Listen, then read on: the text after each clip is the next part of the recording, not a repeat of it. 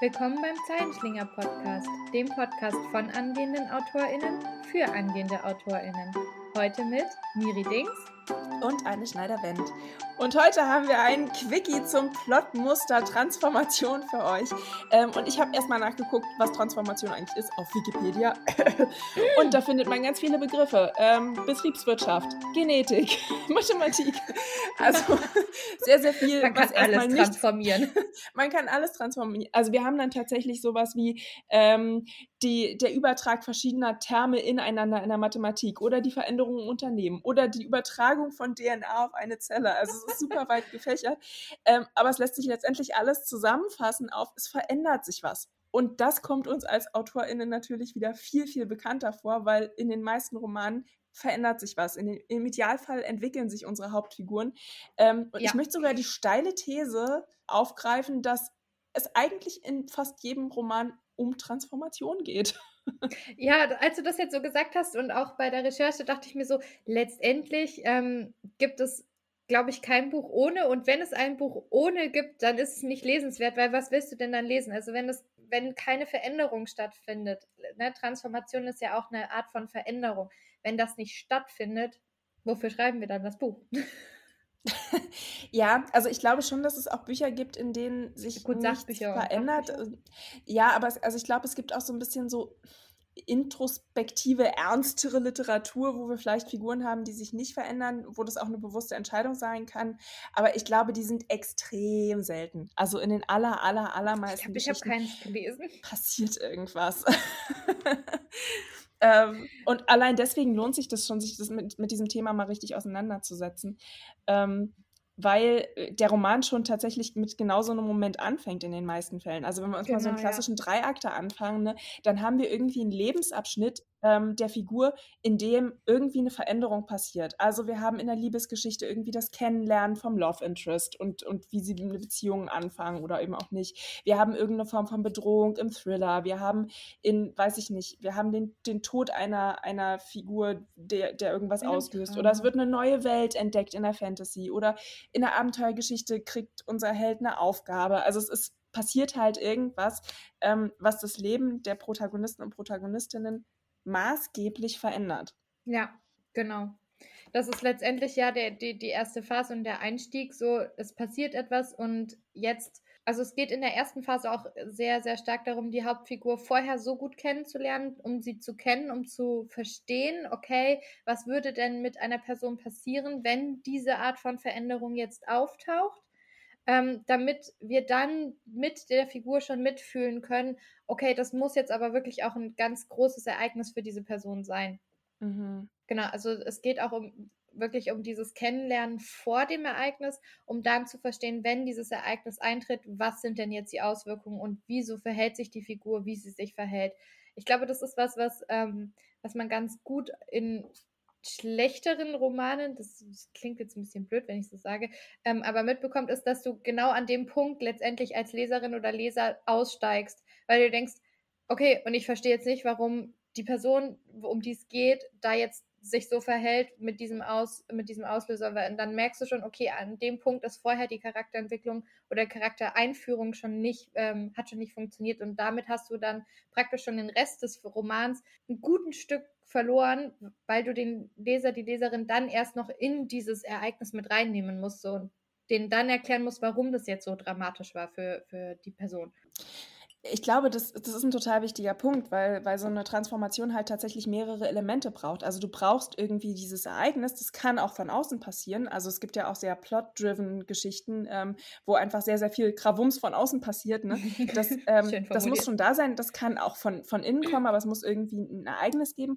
Aber dann muss es eben auch die Reaktion der Figur geben. Und da sind wir dann eben ganz, ganz stark in der Charakterarbeit und eben dem, was du gesagt hast. Wir müssen wissen, was die Figur bewegt, ähm, wo die sich hin bewegt, was die vielleicht auch triggert ähm, und warum die eben auf eine gewisse Art und Weise auf dieses Ereignis reagiert, weil letztendlich wir reagieren alle unterschiedlich auf Ereignisse. Und was für den einen total krass ist, da sagt der andere, ja, pff, ich gehe morgen trotzdem zur Arbeit, ist mir jetzt irgendwie auch, ich, ich beschäftige mich gar nicht weiter damit. Und in dem Moment haben wir halt keine Transformation, obwohl das Ereignis an sich vielleicht ein total krasses ist. Also es ist irgendwie, weiß ich nicht.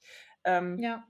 ja, also allein schon der Tod einer, einer anderen Figur oder eines, eines Mitmenschen irgendwie. Bei manchen ähm, ist es total krass und die werden halt komplett aus dem Leben gerissen und andere machen ja. halt weiter so vorher, als wäre nichts gewesen, weil sie sich halt auch nicht damit auseinandersetzen wollen. Dann haben wir aber keine Veränderung in dem Moment. Und ich glaube, es braucht eben beide Elemente. Wir brauchen das Ereignis ähm, und wir brauchen eben die innere Reaktion der Figur. Genau, ja. Also das ist auch was, was ähm, enorm klar wurde eigentlich in der Recherche. Es ist ein absoluter Prozessplot, also es geht wirklich um einen Prozess, der begleitet, beobachtet, dokumentiert mhm. wird und es ist ein, ein ganz, ganz großer Teil innerer Prozess. Also es braucht ganz viel ähm, diese, dieses innere Verständnis, es muss viel im Inneren passieren, was sich natürlich im Außen auch zeigen darf. Das ist jetzt nicht so, dass es ein Roman sein muss, der nur im inneren Monolog stattfindet, aber letztendlich passiert ganz, ganz viel im Inneren. Und damit sind wir eigentlich auch schon dann so in, in der zweiten äh, Phase, so im, im, zweiten Akt. Man sieht dann enorm, also äh, extrem diese Auswirkungen. Was macht es jetzt wirklich mit den, mit den Figuren, mit den unterschiedlichen Figuren? Wie ähm, verhält sich das dann auch untereinander? Ähm, wenn die Figuren unterschiedlich reagieren. Und ja, sind letztendlich dann die Handlungen der Ausdruck der, der inneren ähm, Herausforderungen, die damit dann eigentlich so einhergehen, ne? Ja, so eine Veränderung bedauert ja auch einfach ihre Zeit, ne? Also es gibt halt immer so diese schönen, diese schönen Geschichten von und plötzlich war alles anders und dann hatte ich diese eine Erkenntnis und die hat mein Leben verändert und ehrlich, ich glaube die Geschichten immer nicht. Ich glaube, also ich glaube schon, dass es so Momente gibt, dann ist aber vorher schon eine ganze Menge passiert an innerer Arbeit oder ja, sie passiert hinterher noch. Im Normalfall hast du halt keine Veränderung, die irgendwie von heute auf morgen passiert, zumindest keine innere Veränderung. Eine äußere vielleicht schon, aber die innere Reaktion braucht längere Zeit. Das, das, da haben haben wir Lernprozesse irgendwie. Man muss sich mit der Situation irgendwie neu, neu anfreunden, neue Umgänge ja. damit finden. Auch irgendwie, man hat Suchprozesse, man muss halt, man kann bestimmte Sachen vielleicht nicht mehr so machen wie vorher. Und da sind natürlich mhm. ganz, ganz viele Unsicherheiten auch drin. Und die sind halt nicht von jetzt auf gleich plötzlich so, ah, ich habe jetzt einen anderen Umstand, okay, kein Problem, ich gehe damit um, ne? Sondern ja. äh, es kennt aus dem realen Leben, das dauert einfach wahnsinnig lange. Das heißt, so ein, so ein Prozess sollte auch im Roman halt zumindest sich über einen glaubwürdigen ähm, über einen glaubwürdigen Zeitraum erstrecken, ja. Und wenn es nicht so ist, wenn wirklich der, das Ereignis der Auslöser ist für, okay, ich entscheide mich jetzt und mache alles anders, ich bin jetzt schon transformiert, dann muss die, diese ähm, Adjustierung im Alltag muss dann danach stattfinden und dann müssen die mhm. Herausforderungen halt nachgelagert passieren. Das, was sonst vorbereitend passiert, muss dann halt, also gerade so extrem einschneidende Erlebnisse können ja von heute auf morgen ein komplettes Leben umwerfen. Ähm, aber dann braucht es auch da diese, diese Phase, wo es holpert, wo es nicht klar ist, wie das funktionieren soll, wo diese Konflikte und diese ganzen Prozesse dann halt nachgelagert auftreten. Das äh, ist, glaube ich, schon was, was auch existiert, was aber äh, auch halt, ja, wie du schon gesagt hast, muss da sein, weil sonst verlierst du an der Stelle dann die Leserin oder den Leser, mhm. weil er sich denkt so, ja, würde niemand so machen. Ich glaube, es gibt halt einen Unterschied zwischen der Erkenntnis und der, der Handlung oder dem, dem äußeren Umgang, also quasi zwischen dem äußeren ja. und dem inneren Prozess. Und der äußere das Äußere kann, glaube ich, schon relativ ähm, plötzlich nach außen hin sich, sich ändern und so aussehen, als wäre es plötzlich alles anders. Aber ähm, gerade diese Erkenntnisprozesse, der innere Prozess dauern halt ähm, ein bisschen länger und wir im Idealfall sind wir ja im Roman relativ nah an unseren Figuren dran, können in die reingucken, können eben auch sehen, was die beschäftigt, äh, wo die Hindernisse ja. sind, wo die Probleme auftauchen. Und da ähm, ist bei einer guten Transformationsgeschichte eben sehr klar dieser Weg, ähm, meiner Meinung nach sichtbar und eben auch die Zeit, die das braucht und dass man halt irgendwie, naja, zwei Schritte vor einen zurück macht auch. Also, dass man nicht ja. einfach äh, völlig geradlinig so, ah, jetzt, jetzt stelle ich mich auf die neue Situation ein und alles läuft irgendwie glatt und, äh, und ich weiß sofort, was ich machen muss, sondern man macht da eben auch Rückschritte. Und das macht die Geschichte ja auch viel spannender, wenn man mal ganz ja. ehrlich ist. Wenn alles glatt läuft, ne, dann, oh, ja, dann verliert man als Leserin auch schnell die Lust, ne? ja, ich, doch, ich finde es schon auch immer gut, wenn die, wenn die Hauptfiguren enorm herausgefordert werden werden. Das darf schon sein. Ich meine, dafür haben wir die Bücher. bin froh, dass es mit mir im normalen Leben keiner macht. Aber. Ja, und auch, auch Fehler machen. Also ich, ich finde ja, so ProtagonistInnen total unglaubwürdig, die halt nie Fehler machen und die immer richtig auf alles reagieren. Und dann denke ich, dann packe ich das Buch frustriert zur Seite, weil ich das als normaler Mensch überhaupt nicht, überhaupt nicht kann. Nicht und dann denke ich, jetzt habe ich so eine perfekte Figur, die frustriert mich. Ich will ja. gar nicht, ich fieber mit der auch nicht mehr mit, sondern ich will, dass die Fehler machen. Ja, absolut. Wir sind jetzt auch schon so ein bisschen, eigentlich dann schon so ein bisschen, so ein bisschen, so ein bisschen, wow, ähm, eloquent heute. Ähm, in Fehler die dritte machen. Phase, so, in, genau. Vorbild. ja.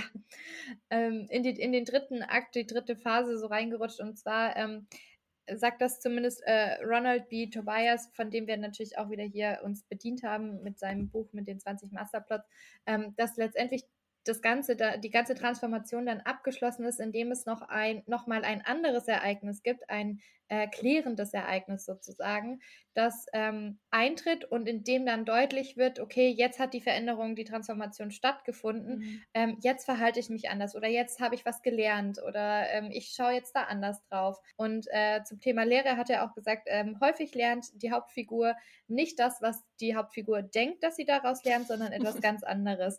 Und dass das äh, übertragbar ist auf äh, letztendlich das ganze Leben. Und ich dachte mir so, weise Worte. Ach ja. Klingt schon wir fast, lernen äh, selten das, was, äh, was wir denken, dass wir lernen ja. und merken hinterher, wir haben was ganz anderes gelernt. Aber wir sollten wissen, was unsere Protagonistinnen lernen. Absolut wichtig. Also ich, ich glaube, das ist äh, gerade bei einer Transformationsgeschichte super wichtig, dass wir von vornherein wissen, worauf das Ganze hinausläuft und was letztendlich die Lektion ist, die die Figur verändert. Also ich meine, das ja. heißt jetzt nicht, dass alle plotten müssen, ne? ähm, aber selbst wenn man, wenn man explorativer Schreiber ist, sollte man halt am Ende nochmal drauf gucken, okay, was hat meine Figur am Ende gelernt und wie ist das tatsächlich von Anfang an auch in der Geschichte angelegt und dann in der Überarbeitung zumindest nochmal drauf gucken, dass das halt irgendwie in sich ähm, stimmig ist und auch nicht zu offensichtlich. Ja, ja, Genau. Nicht so, dass, äh, dass der Leserin, die Leser schon äh, bei der dritten Seite weiß, okay, darauf wird es hinauslaufen und sich das restliche, restliche Buch überdenkt, so, ja, okay, äh, mhm. brauche ich, brauch ich eigentlich nicht weiterlesen, ich mache es jetzt trotzdem. Ist ja. auch schön, aber irgendwie die Lehre war schon vorher klar. Mhm. Ich habe noch mal so ein bisschen über ähm, Transformationen im realen Leben nachgedacht und ich meine, mhm. wir bedienen uns ja die ganze Zeit irgendwie aus dem realen Leben. Ähm, und mir ist aufgefallen, dass das so Momente sind, wo man denkt, es gibt ein Vorher und ein Nachher. Also es gibt irgendwie so dieses Ereignis und man kann, man kann tatsächlich im Nachhinein sehen, dass vorher was anders war als nachher. Und die Zeitrechnung mhm. ist quasi so in zwei geteilt. Und ich glaube, das ist auch im Roman der Fall, dass wir halt irgendwie ähm, ein Ereignis brauchen, das für die Figur so stark ist, dass das Leben sich tatsächlich in ein Vorher und ein Nachher untergliedert. Auch weil wir dann die Transformation natürlich sehr, sehr schön zeigen können mit Situationen, die vorher auf eine Art und Weise stattgefunden haben und hinterher auf eine andere Art und Weise. Mhm. Ähm, genau, und dass, dass diese, ähm, dieses Ereignis muss nicht groß sein. Es kann sehr, sehr klein sein, um für die mhm. Figur mhm. oder den Charakter total große Auswirkungen zu haben. Ich glaube, das ist auch was, was ähm, wichtig ist. Ich habe jetzt gerade so vor allem diese ganzen Fantasy- äh, Epen im, im Kopf, äh, wo es immer so richtig große Dinge sind, die letztendlich dann irgendwie diese Veränderung anstoßen mhm. oder auslösen oder letztendlich auch besiegeln. Es kann aber auch was ganz Kleines, Alltägliches sein. Es kann ähm, eine Begegnung sein, es kann ein Gedanke sein, es kann ja. irgendwas sein, was so, so für alle anderen so, so alltäglich, so, so subtil und, und ähm, selbstverständlich ist, was aber für die Figur einen enormen Unterschied machen kann im Denken, mhm. im Handeln, im Fühlen. Ähm, genau, und ich find, fand das einen sehr, sehr wichtigen Punkt und sehr, sehr schön auch zu sagen, aus dem Alltäglichen was zu machen, was uns transformiert, weil das auch was ist, was uns im Alltag häufiger begegnet, mhm. ähm, als jetzt eine epische Schlacht oder äh, fremde Völker oder Magier, die irgendwas tun. Ich bin sehr gerade in dieser Fantasy-Schiene ja, gelandet. Also ich meine, es für einen Roman, für einen Roman irgendwie auch schön, wenn irgendwie was explodiert, ne? Absolut, also, absolut. Kann man schon machen. Aber, ähm, und vor allen Dingen müssen es auch nicht immer negative Ereignisse sein. Also ich habe das ja. Gefühl, äh, dass ich sofort an negative Ereignisse denke, an, an Tod, an eben diese, diese Schlachten, Explosionen, keine Ahnung, irgendwas Dramatisches. Ja. Aber es kann ja auch eine Hochzeit zum Beispiel, ne? Kann, kann so ein total transformatives Ereignis sein, weil danach verändert sich das Leben ja irgendwie, weil man dann halt verheiratet ist. Ähm, für die meisten zumindest auf irgendeine Art und Weise. Hoffen wir ähm, ja. also ich meine, ja. es muss halt nicht immer was Negatives oder eben gerade in, in, einem Liebesroman in einem Liebesroman das Kennenlernen des Love Interests. Ne? Das ist halt auch eine total alltägliche Handlung. Wir lernen ständig neue Menschen kennen. Irgendwie ist es jetzt nichts, wo groß was explodiert im Normalfall.